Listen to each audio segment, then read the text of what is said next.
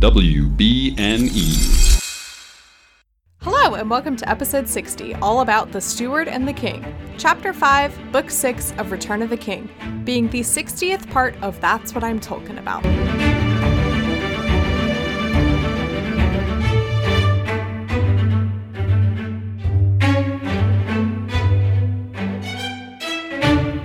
My name is Mary Clay. If that's too complicated for you, just call me MC. And today I'm joined by Liz from Nerdy Bitches. Welcome, Liz. Thank you. Hello. So you guys are about to be, or actually, you might already be starting. You're doing a book club on The Hobbit, right? We are. We are actually doing um, an entire month in September as a theme month. We're doing an entire month on Tolkien. So we'll be covering the three movies, and then we'll be covering The Hobbit as our book club episode uh, at the end of the month. So Perfect. Yeah. So I saw that happening and I was like, now's the time to reach out, see if, if either of them want to come on my crazy podcast. So thank you so much for joining me. I'm happy to be here. I love The Lord of the Rings, so always exciting. Yeah. tell me a little bit about how you got into Lord of the Rings. Sure. Well, I actually got into it because I believe my mom checked out the 1977 Rankin Bass Hobbit cartoon for us from the library when we were kids. Oh, So I was probably between five and eight when this happens. I don't remember exactly. And we loved it. We just loved it so much. And then my mom had us read the book to her out loud because she wanted us to practice reading out loud and not Mhm. being uncomfortable with it and things like that. So, The Lord of the Rings itself, I did not get into until the movies came out uh, and whenever that was, uh, adulthood for me. And then, of course, I love them, and I was I saw Fellowship, and I was like, oh my gosh, I've got to go read the book right now. So I did, uh, and I've read it every year since. So That's awesome. Yeah. mhm. Um, I'm really, really excited once I finish covering the books and the movies and the Hobbit and the Hobbit movies. I'm really excited because I'm going to be covering the the cartoon movies. Yes. So that makes me so happy that like that's that you guys rent. You said you got it from from the library. we had it from the library. I love that you- even more because Yeah, I love a good. I love a good library. Oh, I'm a fan. I'm a huge fan. Giant book nerd. And I yeah, I love that one. So if you ever need a guest for the Hobbit movie, I'm in. So awesome. Awesome. So today we are covering The Steward and the King. And listeners, uh, I just want to prepare you that if you don't like feminist rants, you might not like this episode. just skip ahead. We're fine. you may not like this episode.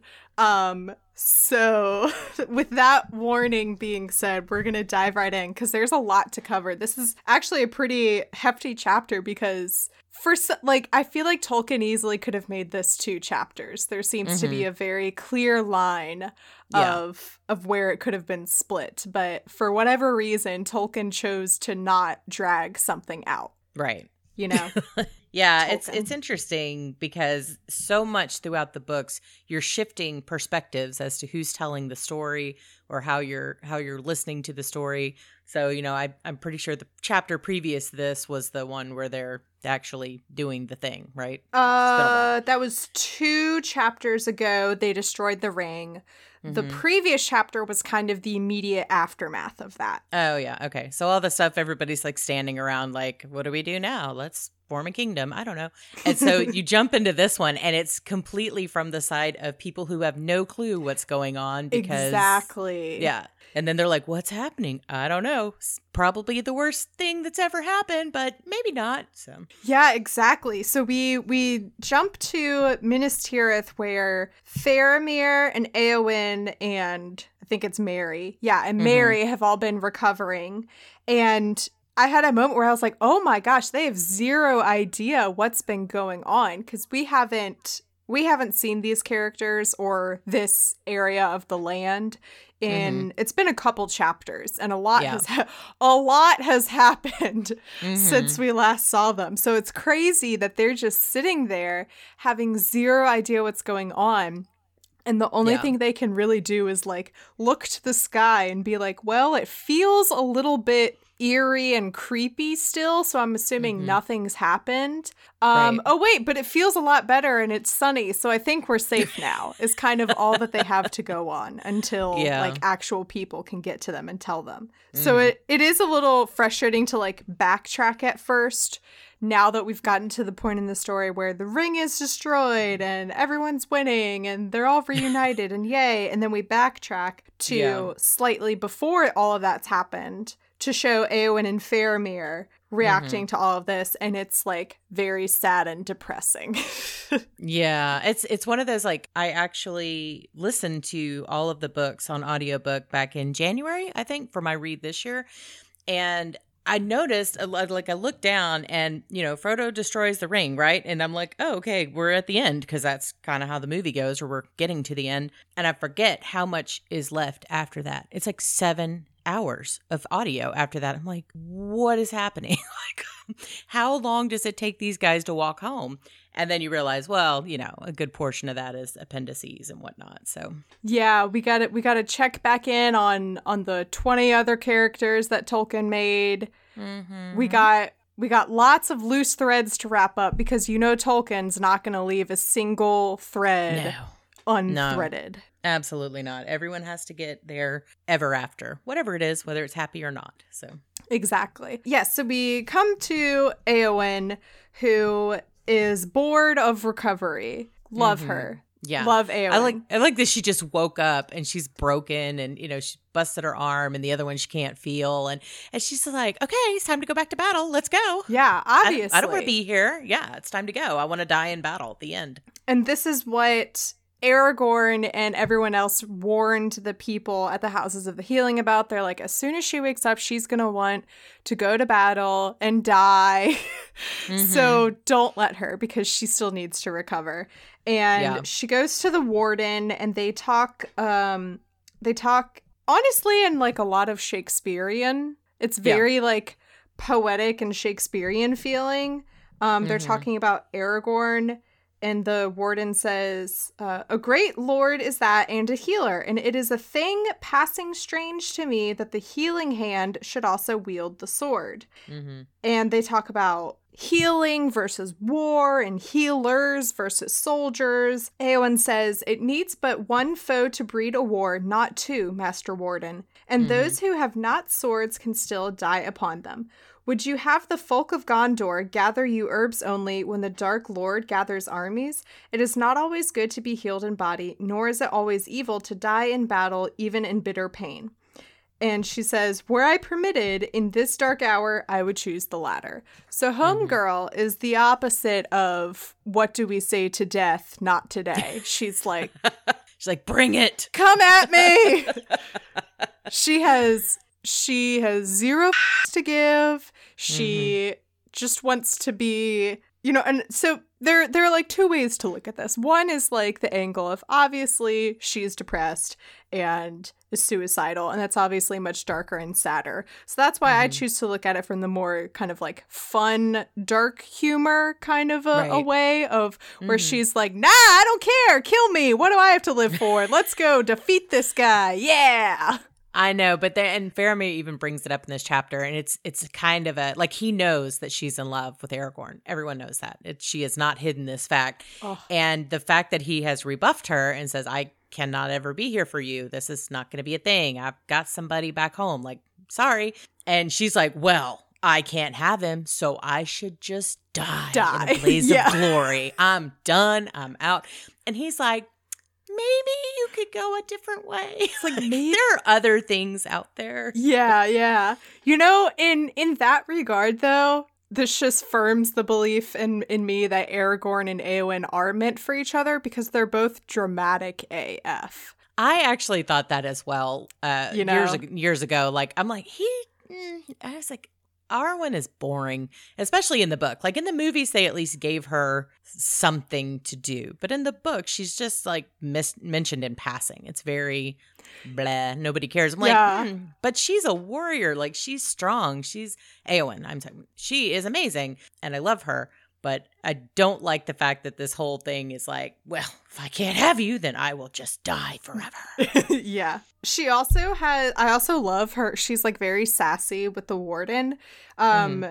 she's like, "Okay, who's in charge here?" And he says, "I don't know." because we literally don't know. Yeah. he's like, "We've had we had our lord of the city die by self-inflicted fire himself right um we had a we had the king of um rohan dead died um mm-hmm. the new king showed up but he left with our other with king Eomer Mm-hmm. who is survive who survives the old king who died and they both left and right. then the next person in charge i guess would be Faramir but he almost died and, and he's still sick. healing yeah. right like these They're like, I people. literally don't know. We're just all hiding in our houses in a global pandemic because they came and knocked down the walls and we don't know what's happening and we're not going out again ever. Exactly. and so she said, so he's like, well, I guess it would be fair, Faramir. She says, where can I find him? In this house, lady, he was sorely hurt, but is now set again on the way to health. But I do not know. Will you bring him to me? Then you will know. I love that. I She's love like. Well, go She's get like, him. Well, then Duh. let's go find him, and then you'll find out. So I think it's. I think the the language here is very funny. That he's not like the head healer. He's just the warden. Like he's literally keeping them in the house. Yeah. Like, all right. He's just his job is just to guard them essentially mm-hmm. because mm-hmm. they warned him about about Eowyn. Yeah, it's like um, she might take your head off, so maybe hide her swords. Cause yeah, hmm, don't know. So she goes to Faramir, and immediately there is some kind of connection. And I'm like, I think it's stronger on his part up front than hers because she's oh, still, yeah, yeah mm-hmm. she's still like uh, death and glory, death and battle. Yeah. So so they speak a little bit and like introduce themselves kind of. And then it says, He looked at her, and being a man whom pity deeply stirred, it seemed to him that her loveliness amid her grief would pierce his heart. And she looked at him and saw the grave tenderness in his eyes, and yet knew, for she was bred among men of war, that here was one whom no rider of the mark would outmatch in battle. So I hmm. like that she he looks at her and is like, "Oh, she's so beautiful and sad." And sad. And she looks at him and is like, "Oh my god, he probably fights real good." That's so true. but so so and so begins my very complicated feelings about this this part of the chapter because on one hand, Faramir and Eowyn are my golden children. I love mm-hmm. Faramir he is truly, I mean, maybe besides Aragorn, the only one who would deserve Eowyn. Yes. He is amazing and he deserves happiness. Eowyn deserves happiness. They both deserve to be loved and that's very happy and I'm happy for them. In fact, I think I like joked a couple episodes or chapters ago, I don't even know when, listeners, if you remember when this was, I made a joke about we should just take Eowyn and Faramir and push them off away from everyone else and they can just go have like their own kingdom of only awesome people. Right. And dun da da da. yeah, exactly. So that's exactly what happens. so, like, on one hand, this is great. I'm so happy for them. On the other hand, um, Eowyn is a beautiful, strong woman. We only have three female characters in the book. She is mm-hmm. the only one that we really get a, a good look at. We kind of get get a good look at Galadriel, but that's only for two chapters and then she's gone. But she's also super ethereal and just above everything, so. And like with Eowyn, we get a lot of time invested in her and her character, and we get to learn about her. And she's the only, she's like the only female character essentially. Mm-hmm. And Tolkien, as soon as Aragorn is like officially off the table and mm-hmm it, it's like, nope, out of the question. You can't be with Aragorn. As soon as that happens, Tolkien just shuffles her over to the nearest available man. Right. and it just and there are lots of other reasons why this kind of the way that he's done I think it's I think it's mostly just the way that he's done this in this chapter that mm-hmm. kind of infuriates me. And there's a certain line that um I will scream about when we get to it later. But I'm not thrilled about how this maybe I'll put it that way. I like the pairing, not thrilled about how it happened. Right. It se- it just seems lame for both of them. Yes. You know, they are both very strong. Faramir is such a good heart. I love him so much in the book, so much even more than the movies, which I do love him in the movies, but, you know, that whole being tempted by the ring thing really irritated me because he wasn't. He never was in the book. No, he's like, nope, nope, don't want it. Go away. And to put those two really strong characters together in a we fell in love lazing through a garden. Exactly. Like, mm, like they need more fire. They need more passion. They're both fiery passionate people. Like that's that's something that would make sense. But he's like mm, gotta tie up an end. Gotta tie i know. That's just they're both sick. They would have bumped into each other. Cool. But again i think even that could have been done better. Have them meet on the battlefield. That would have mm-hmm. been amazing. Mm-hmm. Like she stabs the Witch King, takes her sword out, and then when the Witch King like falls or, or flies away or, or whatever, the it's revealed behind him is Faramir, and he's standing there like kind of oh wait, I forget that kind of negates the whole Denethor wanting to to kill all of them. But we you know what, we can work around that. It's fine. It's fine. Mm-hmm. you know, off in the distance is Faramir, and he's like kind of hunched over, holding an injury, and he's like, "Wow, what a woman!" that's the one for me. Exactly. Folks. So, um, but that's not what happens. What happens mm-hmm. is Eowyn comes to Faramir and is very sad because this this is once they once they get to the heart of the matter of like why she's so depressed and upset she said it's really sad. She says the healers would have me lie abed seven days yet she said and my window does not look eastward and that's so sad because she can't she wants to be she can't physically be there with her brother and aragorn the true love of her life. Sorry faramir. Um no i'm just kidding. I don't know. Um like she wants to be there fighting and she can't. And at the very least she wants to be able to look off in the direction that they are. And she can't even do that. And right.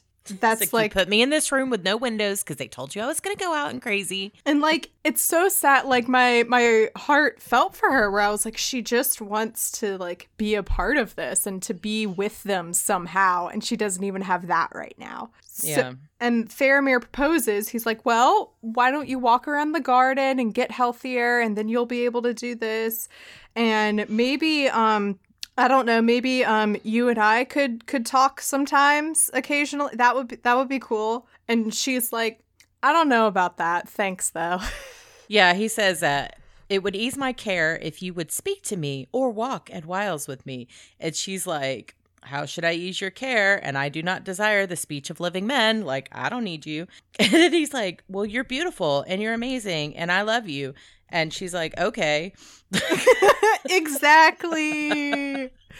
it does take her a little while. And I think it's also a, well, I guess you're right. I'll never get the king and I'll never be the queen. So, all right. Yeah, I love you. Sure, sure, sure. So, Faramir is like, Well, if you're not going to walk in the garden, I will. It says, But Faramir for a long while walked alone in the garden, and his glance now strayed rather to the house than to the eastward walls. Mm-hmm. So, slowly but surely, Eowyn begins to join him, and they walk in the garden. And but not bef- not before he pulls Merry out to try to get the skinny on her. Right? Like, oh, yes. Oh, yes. I need to get uh, because he goes to the warden and he's like, "What's up with this chick?" And she's like, "He's like, I don't know. Maybe ask the little guy that came in with her. He seemed to have spent some time with her." And that's the like the only mention of Merry in this. this yeah, honestly, that's kind of I, I totally like forgot about that point because we I thought we would at least see that conversation. I think that would be hilarious to right. see Merry talking about Eowyn especially because he traveled all the way with Eowyn when she was disguised and he mm-hmm. had zero idea. I know. It's like, mm, you're kind of dumb. But what I this is something that like gets me on a soapbox. I hate the way that they did Merry after the Witch King thing because he helped just as much as she did trying to take this guy down, and then all of a sudden he's just poof. Nobody thinks anything of it. They're like, whatever. I know. Guy, sure, I felt sure. so. I feel so bad for him in the Houses of the Healing chapter. They Mhm. they go to him and they heal him, and it's great. And then when the chapter ends, that's when Gandalf and Aragorn are telling the warden and the people there, "Hey, Right. Faramir and Eowyn really need rest. Don't let them leave. Mm-hmm. Merry is fine. He can leave tomorrow." Whatever. Don't care. He's fine. I mean, he'll never get that use in that hand back, but you know, he's fine. He's yeah, cool. he's fine. But We're not worried about it. We also we also got some good quality time with him and everyone else in the previous chapter. Mm-hmm. So I'm not I'm not too worried about that. If it had been like a while since I had seen Merry, I would have been sad that we didn't get to see that conversation. But Right. I know what he does and what happens to him, so I'm not as concerned about it. What Mhm. I am concerned is this like weird unhealthy love that's It's blossoming. very strange. Yes. Yeah. I so I'm not exactly sure how I can describe this, but I- think it might just be something that people are either going to be like, "Oh yeah, I totally get it," or "No, I don't get that at all." Is that Faramir and Eowyn's relationship and like blossoming into that relationship feels very much like uh an indie movie, hmm like a a, a But not a good one. Yeah. but not necessarily not necessarily like not a good one but one that's like kind of low-key depressing but it's still heartwarming in some kind of a way And in this moment, I swear, we are infinite. Right. for example it's like the sad girl gets a boyfriend trope. yeah exactly mm-hmm. and so, so for example as they walk in the gardens it's cold and Faramir's like oh I'll take care of you here here's this robe that my mother used to wear you remind me a lot of her your grief and your sadness reminds me of her because she's dead Right. what i mean like he doesn't say that but like It's he- basically, yeah. yeah and yeah it's just it's it's he's falling in love with her depression hmm and Well, it's it's that I can save her. I can bring her out of this. And I I don't like how he keeps talking about how much he loves her through pity. Like he pities yes her and that's causing him love. I'm like this sounds like a like an abusive relationship getting ready to start. that's exactly what i first thought when i because the like that's one of the first words when he like looks at her and they kind of like have this first initial connection. He looked at her and being a man whom pity deeply stirred. The first feeling he has towards her is pity. Mm-hmm. And like sure that might slowly turn into love, but he literally just feels bad for her. Mm-hmm. And it's like it's just not great. I, I'm sorry. I, I just think that it's weird that a hundred percent of what he's attributing her sadness to has to do with Aragorn, which that is a big part of it. But also, her basic dad died. I mean, he's not her dad, but Oh, close yeah. enough. He just died. They just lost a ridiculous number of their people and their countrymen. Like, Mhm. what is she supposed to be do? Skipping through the tulips? I don't. I don't understand. Exactly, right. And I think I think she's also she also has this grief for like a part of her that has been lost because she was she had this like moment of liberation where she was on the battlefield and fighting and took down the heckin' witch king Yes. and now she's just she's she's a woman, you know? Right. She's a woman again. And Yep. that's what A delicate little woman. it's like maybe the second or third chapter um in Return of the King. Uh Aragorn and and co meet her at I don't even remember. They they meet her somewhere. Mhm. And she's like, "Can I come with you? I'm going to like I would be a great deal of help to you. Can I come with you?" Oh, and is that when they're going into the mountain? Yeah, uh, they're Yeah. they're getting ready to go to the paths of the dead, and she's like, "I can help. I can come with you." And Aragorn's like, "Nay, lady, you cannot go without your father or brother's permission." Right. And he asks her like, "What is your worst fear?" And she basically says, "My worst fear is to be a woman." Where it's oh my god, I'm just having this like terrible sinking feeling where she talks about like sure we're in war now but you know what's going to happen when all this is over if it's over and we're fine is that the women are going to go back to the houses and everyone's Mhm. going to forget about the things that we did and the people and like the men that we helped and we're just going to go back to being uh like housewives and taking care Right. of children and and Which is exactly what happened Ex- after yeah. World War One, World War Two. It's like, hey, we need you guys to chip in and do your part for the war effort. But now that you're gone, um, we need to get that job to a man because a Yeah. man has a family to feed. And she's like, what the f- do I have? Yeah. Like, and like seriously, and like that's what's happened to her now is she had this amazing moment on the battlefield and a very like triumphant moment where she almost sacrificed herself for it and um and and and now she's she's tis tis but a woman again you Mhm. know Mhm. um and then also there's just like a lot of layers to her grief where she went in preparing to die and then she came out alive. And that's a very that must be like a very trauma- traumatic thing. Yeah, specifically i'm thinking of in forrest gump with lieutenant dan where he has this like family kind of legacy. He was from a long, great military tradition. Somebody in his family had fought and died in every single American war. and Right. he did he lived and he gets mad at Forrest for saving him because it was supposed to be his legacy and like his his purpose in life to sacrifice himself in a Right. war and that didn't happen and then now so so like now what yeah. you know? It's like you plan that whole.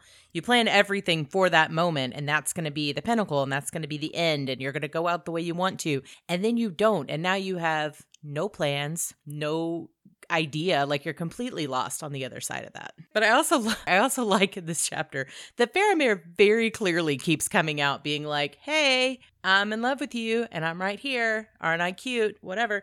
And she, he's like, "I don't want to lose what I found," and she's like, uh, What did "Lose you find?" What did Yeah. you What did you find? What did you find that you could possibly lose?" Like I, like she's. I- I, I'm not sure if she's playing dumb or if she I just is. Either I way. love it. Yeah, so they they walk in the gardens together and basically just kind of wait for the end of the world. This is another thing where I was like this feels like an indie movie thing where it's like, "Oh yeah, you know, just walking in a garden, bonding over our depression and waiting for imminent doom to end the world. How romantic, you know? Mm-hmm. Like that's that's how they get together. Yeah, she's like, let's. He's like, let's walk and talk. She's like, let's not talk at all. Let's just. yeah but let's let's be quiet let's be quiet Mhm. okay thanks thanks um yeah i love that he says because he he talks about how this should be a ter- a terrible time for them but for him it's also a great time because uh, he says, Eowyn, I would not have this world end now or lose so soon what I have found. Mhm. Lose what you have found, Lord, she answered. I know not what in these days you have found that you could lose, but come, my friend, let us not speak of it. Let us not speak at all. Right, we're done. Uh, bye. Then there's this moment where they literally like stand up after they'd been sitting, and there's a moment where it's like, uh oh, something's happening. Mm-hmm. It says the light failed and the sun was bleared, and all sounds in the city or in the lands about were hushed. Neither wind nor voice, nor bird call, nor rustle of Tolkien, we get it, it's quiet. Right, it's quiet. nor rustle of leaf, nor their own breath could be heard. The very beating of their hearts was stilled. Time halted. And as they stood so, their hands met and clasped, though they did not know it. right. It's like, uh, and what? this is when I like kind of started feeling weird because this this section of the chapter is like the most intimate writing we've seen from Tolkien yeah. and it feels weird. Like like it's not it's not dirty, Mm-mm. but it still feels weird to be reading because it's so different and like it's it's just so funny to to see like Tolkien's idea of of a romance novel. Right. like it was quiet and they touched each other. just- the end. Yeah, though they did not know it, man. Um, so let's see.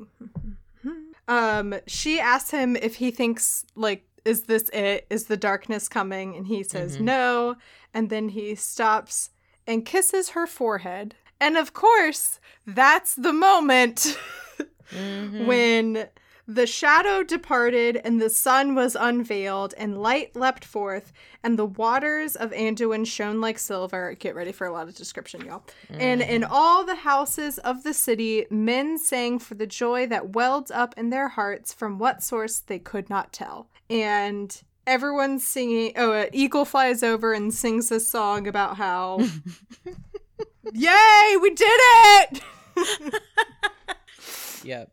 But like, okay, let me let me ask you since this this was your first time reading through the series, right? You hadn't read it before you started podcasting. yes, that's correct. How did you feel about all these random songs they just oh throw in? man oh man um i will stand by this statement i've said it a couple times before that tolkien clearly had a lot of hobbies Mhm. he he liked maps he liked horses he liked geography he liked um and he li- he liked poetry and songwriting and clearly he put all of his hobbies into this one thing Right. And he's like, this is all I've got to do all of it now. yeah I- yeah, I, I it's funny because when I read the chapters and read the books, there are certain things that I skip. I mean, I read them all through the first time, but now when I go through, I skip like the Old Forest because I'm like, meh, who cares? And the Tom Bombadil stuff, I'm like, meh, I've read it, I don't care. And then I, I just kind of skip most of the songs. But when I was listening to the audiobook, the guy sings all the songs. like he just sings them all. And I'm like, oh god, it just keeps on going. Mhm, mhm. fast forward, fast forward. Like, Mhm. like, they're good to read once, but beyond that, mm. Yeah, the song in the previous chapter where they're like celebrating the ring being destroyed um is so ridiculous. we were making fun of it. Um it they say the word it's basically like praise the ring bearer, praise the lands, praise Frodo, praise hobbits, praise the sun, praise Ga- it's a lot of praising. And then after every line of English there's a line of Elvish and we looked it up and basically the Elvish lines are saying glorify the ring bearer, glorify the sun. It's just the Yeah. most like unnecessary song. But this song is about people singing. Yep.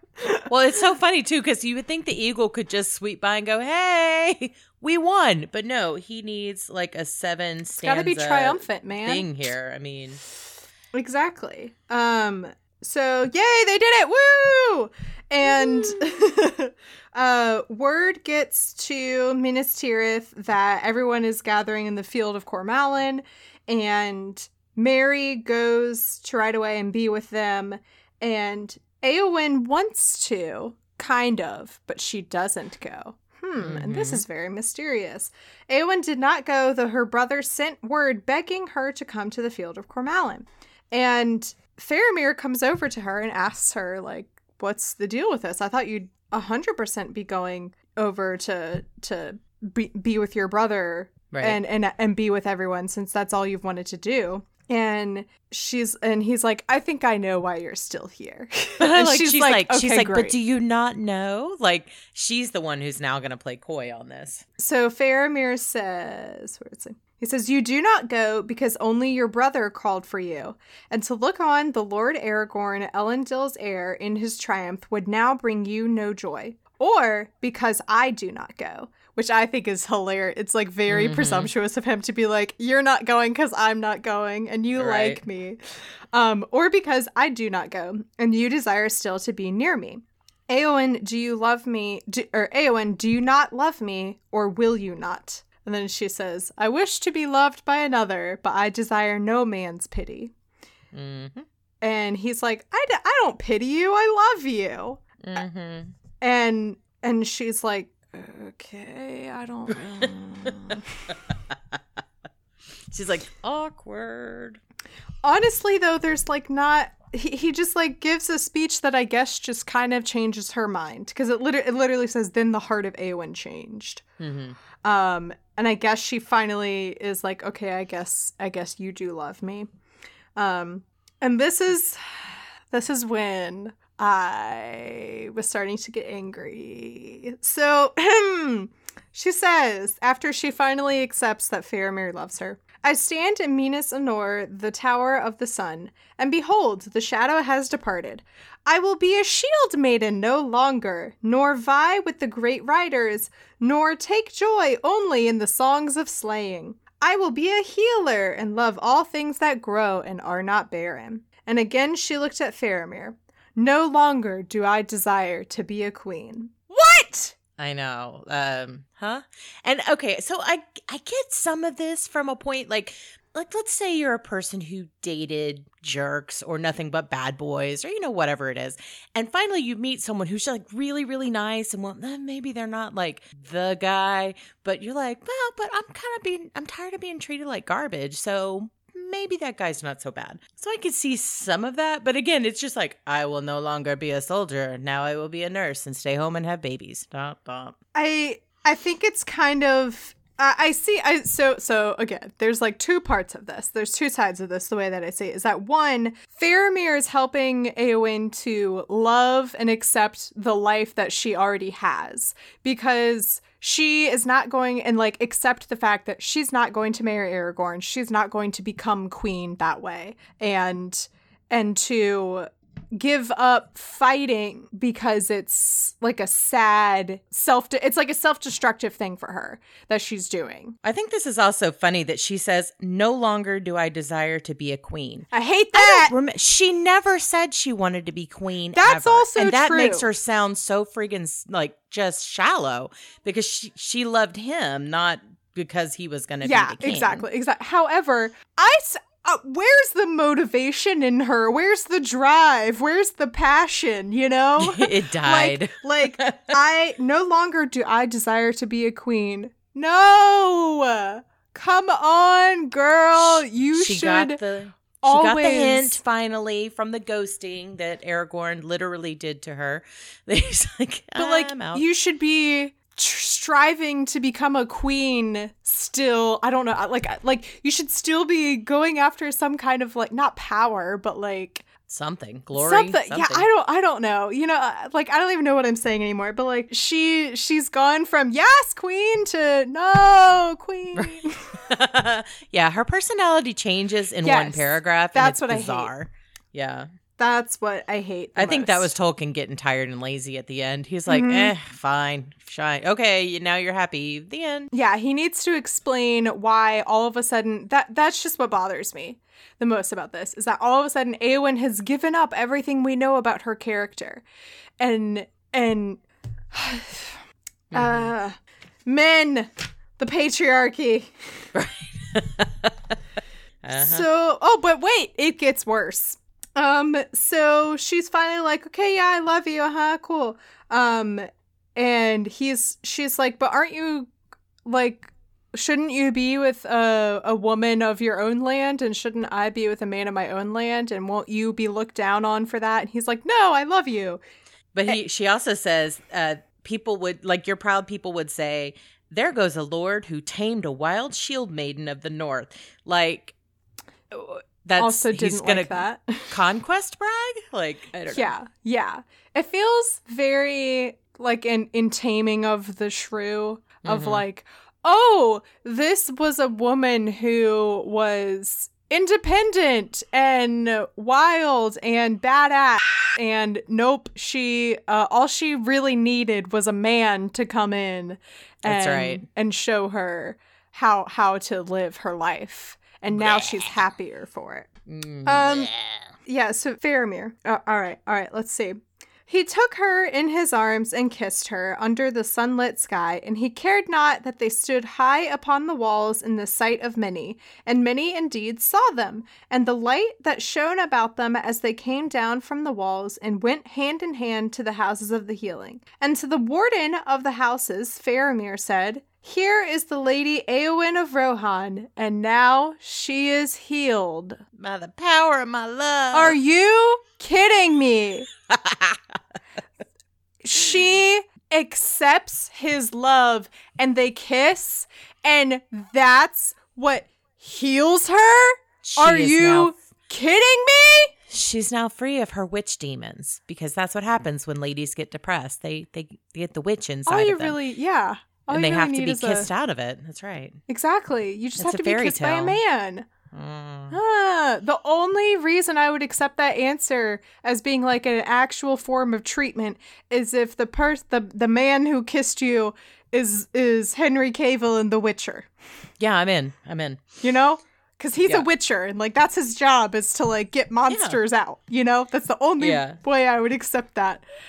But then the warden's like, okay, I released her into your care until Yeah. her brother comes back to take Yep. care of her because she's a little lady who can't be without a man. Eowyn, I'm so sorry and uh you you deserved better. You She deserved did. better. And honestly, after this last section, we don't really hear about her again. Like it all moves on to Well, yeah, because to- you know Tolkien's like, oh She yeah, that wrapped man. Mm-hmm. up. That wrapped up. She she loves a man now. Mhm. Th- the end. she loves a man who loves her back, and that's all Yeah. we really need. Aww. So, moving on to the second chapter of this chapter, Mhm. which is when I was like, wow, I can't believe this is still going. And it moves to like a completely different part of the story Mm-hmm. where Arag- everyone comes back and like Aragorn is crowned and uh and then they there's a tree. Yeah. and and Arwen shows up and they get met like all of this stuff happens in Mm-hmm. the same chapter. I know. It's like, and now we're gonna tumble downhill. Exactly. So this part of the chapter is just like a total shift in gears. Um, everyone comes back. First of all, I've to- I like kind of for- I forgot that Eomer is a king now, and I'm like, good for you, Eomer. You know what? I'm Team Eomer. like you're a good dude. Mhm. And I have a headcanon about him that I will share um, uh, towards towards the end of this chapter. Yeah, everyone that was in the field of Cormal, everyone's coming back in this like glorious kind of like parade. And then our homegirl, Ioreth, I love her. Oh, she, yeah. for uh, listeners who don't remember, she's this random woman who showed up in the Houses of the Healing chapter. And she gave off so much of this um the grandma from Mulan energy that I love her. yeah. She's like, here's the gossip and here's the exposition without me having to write it as I love her. Well, Mhm. what's funny is that she puts this person she so she's explaining to her cousin who is there from out of town like Mhm. who these people are. And I love it because she puts her own little personal spin on everything to make it sound like she was kind of like she was the hero of all of this. Oh, right, exactly. And the um because it says four small figures that many men marvel to see. Nay, cousin, those are uh they are not boys. Those are pair uh elvish word. Right. Um A word with the too many vowels. out of the far country of the halflings, where they are princes of great fame, it is said. I should know, for I had one to tend to in the houses. They are small, but they are valiant. Why, cousin, one of them went with his only esquire into the black country and fought with the Dark Lord all by himself and set fire to his tower.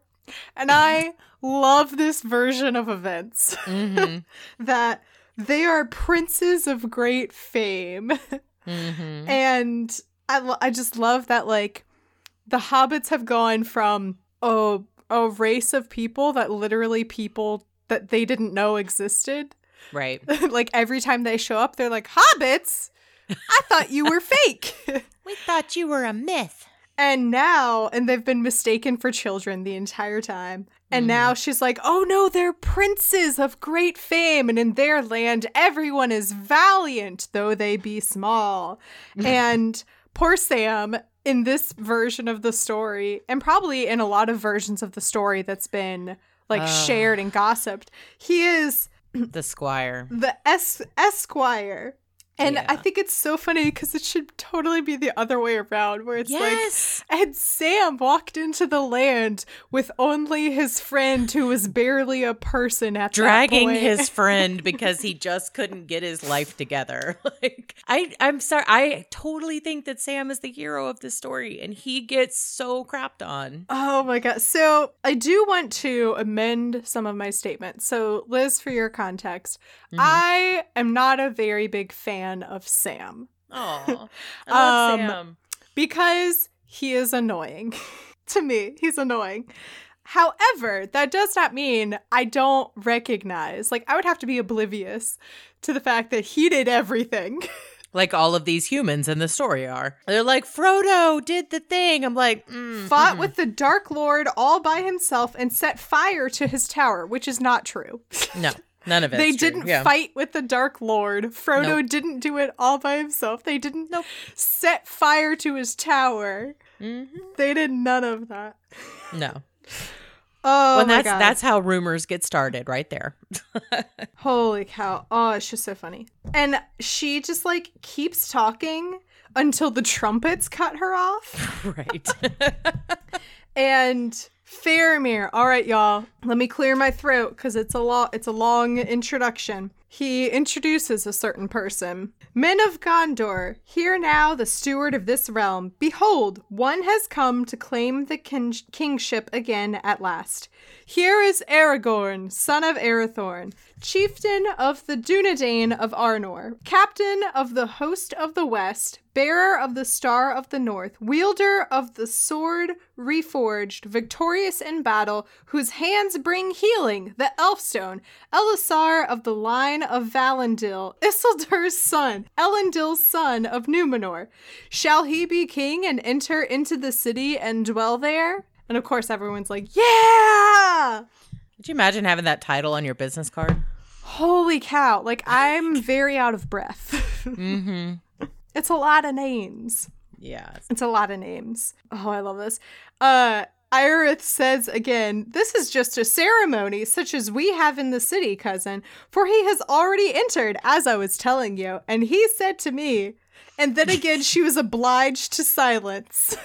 and everyone just like, oh my god, I love her. I know I have a mm. feeling she's been she's that she was cut from the movies, but I love her. So they present this very old crown that is from some lineage that I'm sure goes very far back in the Right. Silmarillion, I'm sure. And gives it to Aragorn, and Aragorn holds it up and says this elvish phrase, which means, Out of the great sea to Middle Earth I am come, and this place will I abide, and my heirs unto the ending of the world. And he shocks everyone by not putting the crown on. And at mm-hmm. first I was like, oh my god, he's gonna give up the throne or something. This is dramatic twist. no, he does the most precious, beautiful thing that that I've read so far in this book, possibly. He says, In token of this, I would have the ring bearer bring the crown to me, and let Mithrandir set it upon my head, if he will. For he has been the mover of all that has been accomplished, and this is his victory. His And- victory is putting a crown on your head. and you know what it symbolizes. I know, They're yeah. all alive and not dead. Mm-hmm. Well, And- almost. I love this moment of like Mhm. giving for like having Frodo and and Gandalf come up and help him and Aragorn recognizing publicly that this isn't like he just He showed it, up right. and started s- flashing his sword around and then won. He's still Mm-hmm. he's a very humble king. Yeah, I like that. So they crown him, and it says, But when Aragorn arose, all that beheld him gazed in silence. For it seemed to them that he was revealed to them now for the first time. Tall as the sea kings of old, he stood above all that were near. Ancient days he seemed, or ancient of days he seemed, and yet in the flower of manhood. And wisdom sat upon his brow, and strength and healing were in his hands, and a light was about him. And that's our homeboy, the king. Mm-hmm. The king has returned. Yay! The name of the book happened. Right.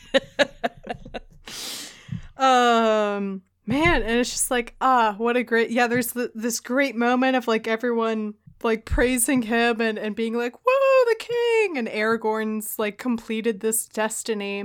Yeah. And then we have a nice like fade to black fake out where this is this is the second one kind of that's happened so far in the book. And as I understand from the movies, this Mhm. happens like 20 times in the movie too. yes, it does. But this is like the se- this is the second time so far in the ending that I've been like you could have ended the book here. Uh huh. yep. Could have done, didn't. Seven more hours to go.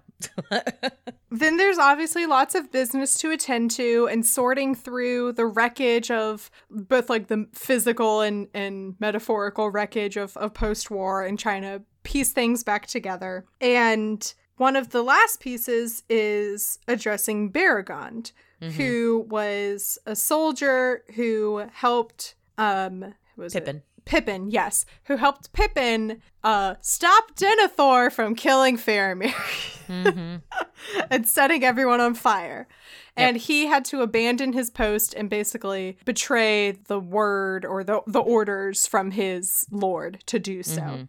And um Aragorn is like, normally death would be the penalty. Um, I'm not gonna do that. However, you do need to leave the city. Right. You are banished forth hence. I was like, seriously, Aragorn? Like, literally, this is the lowest of our concern at this point. Like, we just had a huge war, and you're gonna banish this guy for not for for not letting Denethor set himself and his son on fire. Right. I was like, how dare you? And then Aragorn says, So it must be, for you are appointed to the White Company, the Guard of Faramir, Prince of Ithilien, and you shall be its captain and dwell in Im- and dwell in Emyn Arnen in honor and peace, and in the service of him for whom you risked all to save him from death. And I'm like, ah, you got me, Aragorn.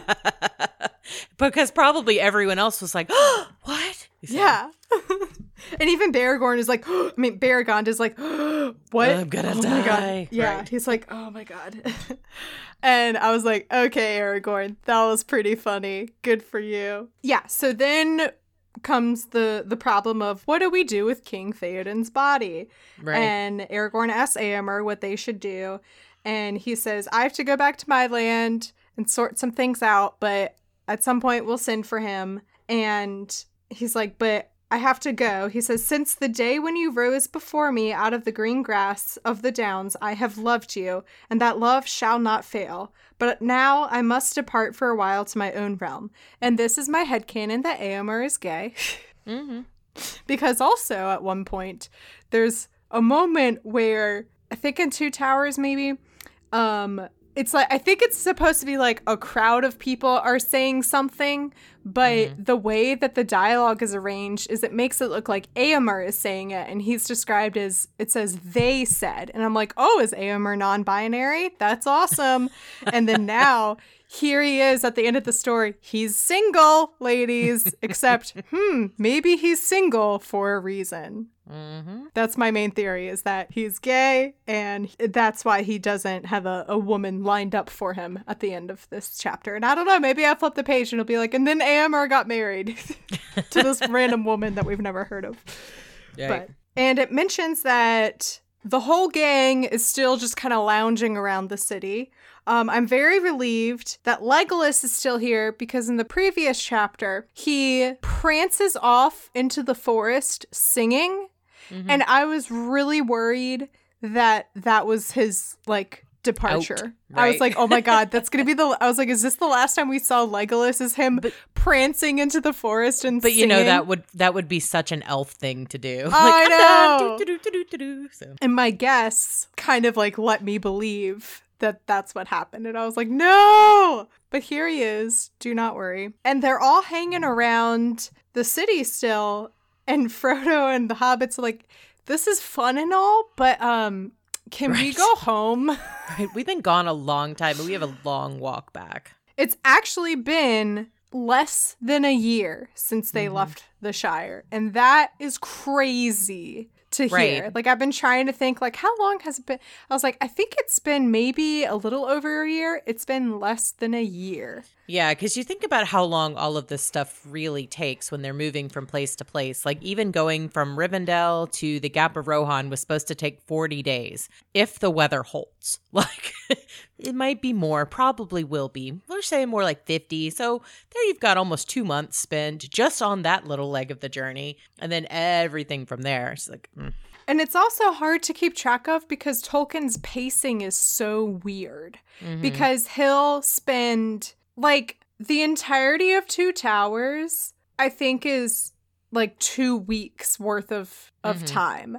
Mhm. And he'll he'll that's you know like a 300 400 page book or something. I don't have it with me right now. Like that's a lot of page and then he'll also be like and there they stayed for many months within Mhm. like the span of one sentence. So like it's Right. so hard to keep track of like okay, were have they been in this place for a month or a day? I don't that's- know. Yeah, when they when they go to Lothlorien, it's kind of like that as well. It's like we tarried here for a month for no reason other Yeah. than we hoped the orcs would walk on by. But hmm, I'm like, but then they're just ahead of you, so better. I don't know. And speaking speaking of like Lothlorien and and those people, so Gandalf is like, "No, you can't you can't go home yet because Aragorn wants you here for Something. Oh, he says, um, he says, a day draws near that I have looked for in all the years of my manhood, and when it comes, I would have my friends beside me, which is very cute. And I was like, is he talking about his wedding? Mm-hmm. Okay. But they're all like, what? yeah. And then we there's like a break in the page, and then the next paragraph starts off with There came a day when Gandalf could not be found. And at first I thought Gandalf just like pieced out. Which is totally in line for him. I know. And I just laughed and I was like, oh my God. He just, he told Frodo that they had to stay, but he's like, I'm out. Bye. Um, but Mm-hmm. Good no. luck with those trolls. Exactly. And so, um, uh, Aragorn finds Gandalf and they go off on like a little side quest with them, like by themselves, having some nice bonding time. hmm And Gandalf is takes them to like a point on a mountain where like everywhere you turn around, it's kind of like a Mufasa moment with like Right. Simba, everything the light touches. And he's like, Aragorn, look around at all the beautiful lands that you now own. And and they start talking about the tree that is in Minas Tirith and is like old and withered. And Gandalf is like, but look behind you. And there's a little sapling of this tr- of this like white tree hmm that they they dig up and they they take back to Minas Tirith and I was like, okay, so um clear clearly aside aside from this tree representing like hope and this new age of middle literally like a new age of middle earth where like things are it represents growth um and all these things i've clearly missed something big about this tree because they talk about it earlier in the book and i was kind of like eh whatever i'm sure we'll learn more about that later. And and now i'm like okay what's so important about this tree It's the tree of the king. So as long as the tree prospers, there's a king in, or as long as there's a king, the tree prospers. But what's funny about this is they're talking about, he's like, how comes this here? It's clearly less than seven years old, this tree, but the last king of Gondor was like 3,000 years ago. And Gandalf's like, ah, you know, as long as you plant the fruit, one day it will just grow. And it does, it, we never know when. It'll just grow. it was just like, happens uh, what? like, I think your botany is off. I don't understand. So, To be fair, that's also kind of like how I take care of plants where I'm like, I don't know. Ooh, oh, yeah, yeah. sometimes sometimes it grows, sometimes it doesn't. mine just Mm. all die. They're, they're like, oh, we're here now for death. I got it. Cool. Uh, yeah. So, but it's also like, how is this the only tree of its kind? Like, uh, is that a thing? Or is there, do you know somewhere there's like a grove of it? And then I started thinking, I was like, maybe that tree is made of Ent and the Ent wives took off and your brain just goes to the places. Yes. I don't know if we like actually have this answer or whatever, but I like to think that Gandalf had the fruit of this tree hmm and planted it Se- wait, because seven years ago Mhm. Was also the time that he, I think it was seven years. Bilbo, so Bilbo has his birthday. Frodo gets the ring. Bilbo leaves. Frodo has the ring, and Gandalf is like, "Hang on to that. I don't exactly understand it, but hang on to it." Right. I'll be And back in a decade. And then he comes back. I believe he comes back. Oh no, it might be. Is it seventeen? It was a has long years. seven in it. Is all I can remember. Mhm. And if it was seven years, I wonder if he left the he left the Shire and he's like, I think it's time to plant this fruit that I've been hanging on to. and he goes and plants it. And then now when Aragorn's like, What? How did it get here? Gandalf is like, I don't I know. don't know. Well, and to go to the exact spot where it was without and just like look around, maybe you'll see something Find behind you. Ta-da! yeah. It's like guiding a, a two year old through an Easter egg hunt to be like, I don't know. Do you see something maybe behind you in that Right. bush? There's something on a tree over there. Aragorn has also, this day that he's made Frodo and everyone wait for, he's like, no, the time will come and there will be a sign. And he says, the sign has been given and the day is not far off. A couple days later, the elves come come in and I'm like, Mhm.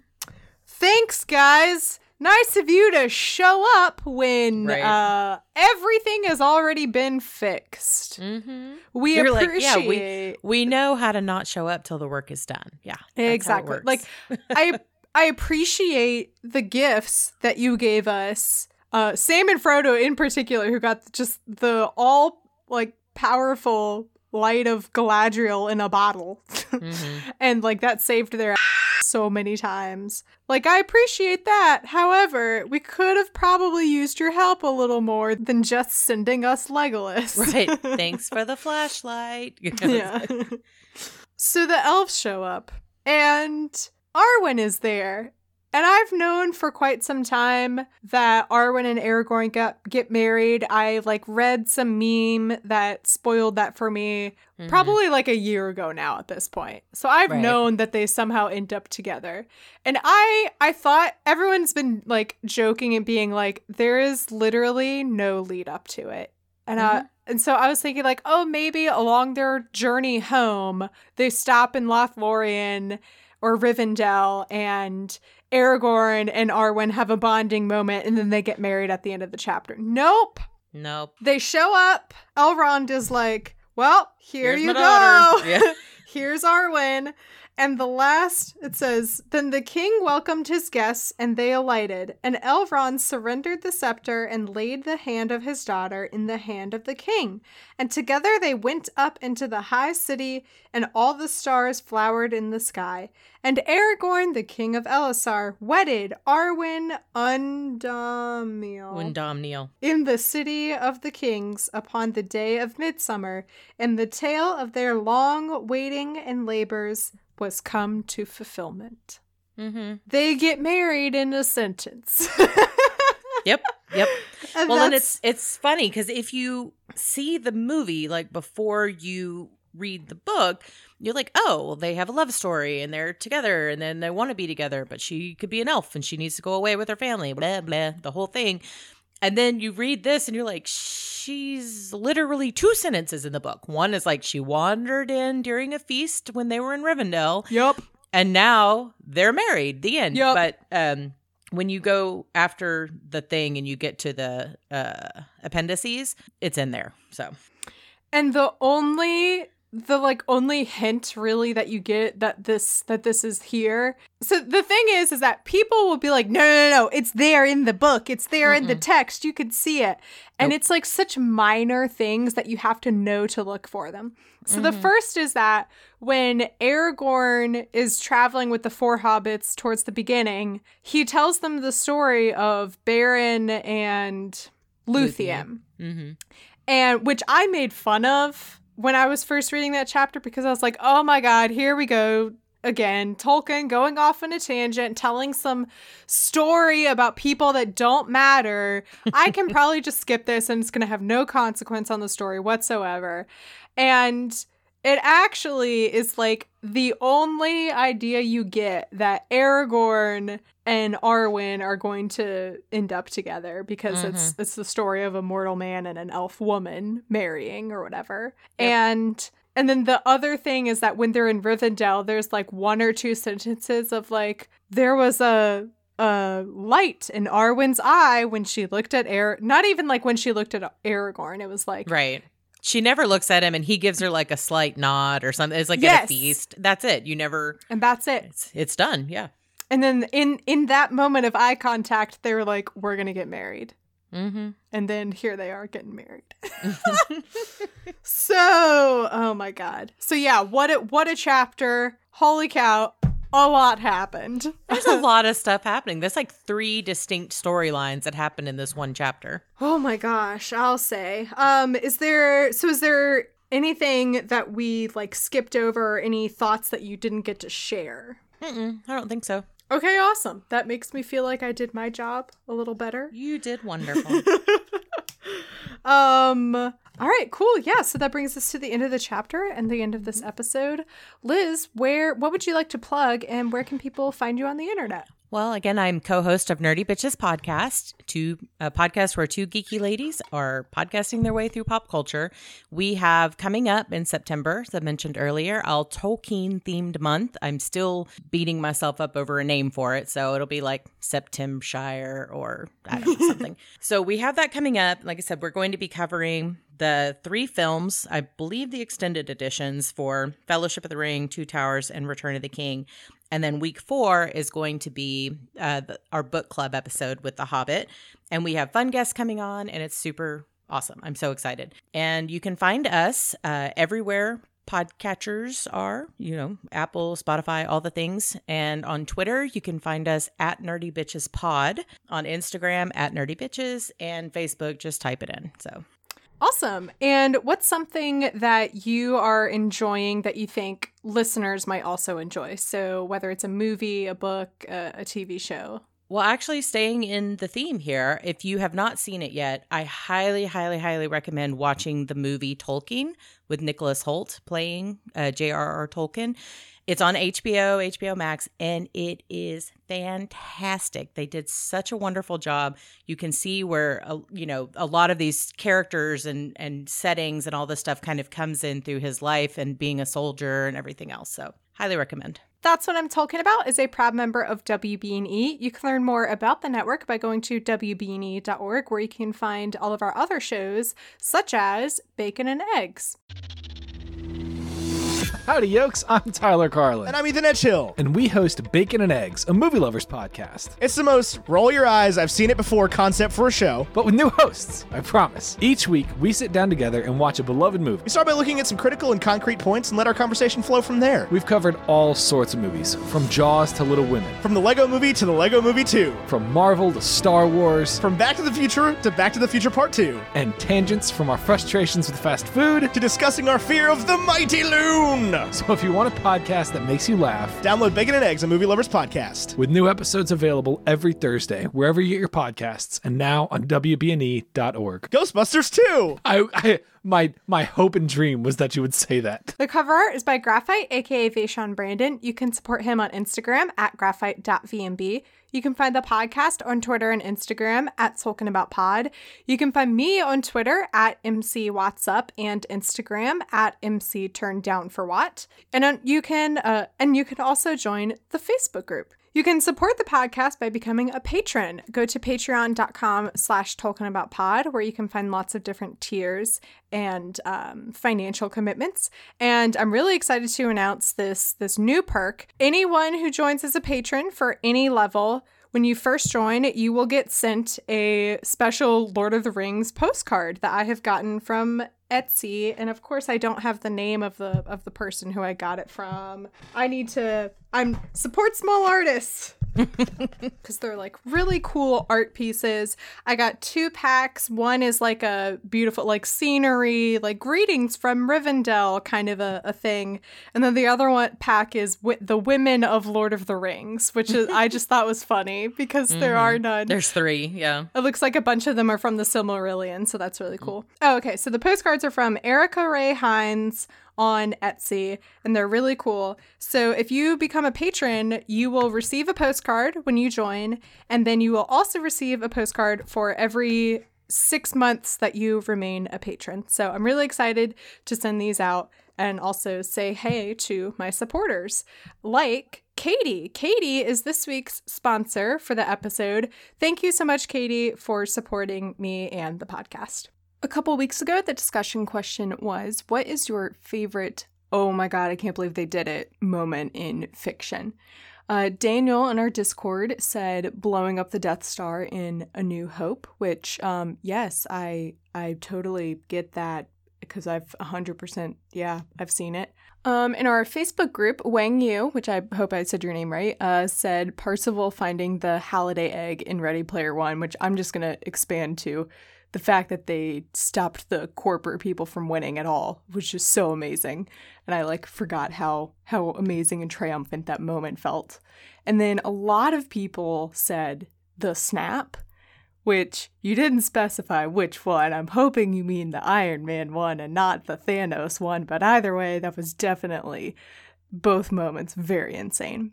And this week, the discussion question is Who is your favorite couple in fiction? Even though I wasn't exactly pleased with this pairing and how it happened, I still wanna I wanna hear who your favorite couples are.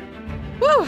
All right, all that being said, Liz, do you have any parting words for the audience? Um, listen to nerdybitches.com. and that's what I'm talking about.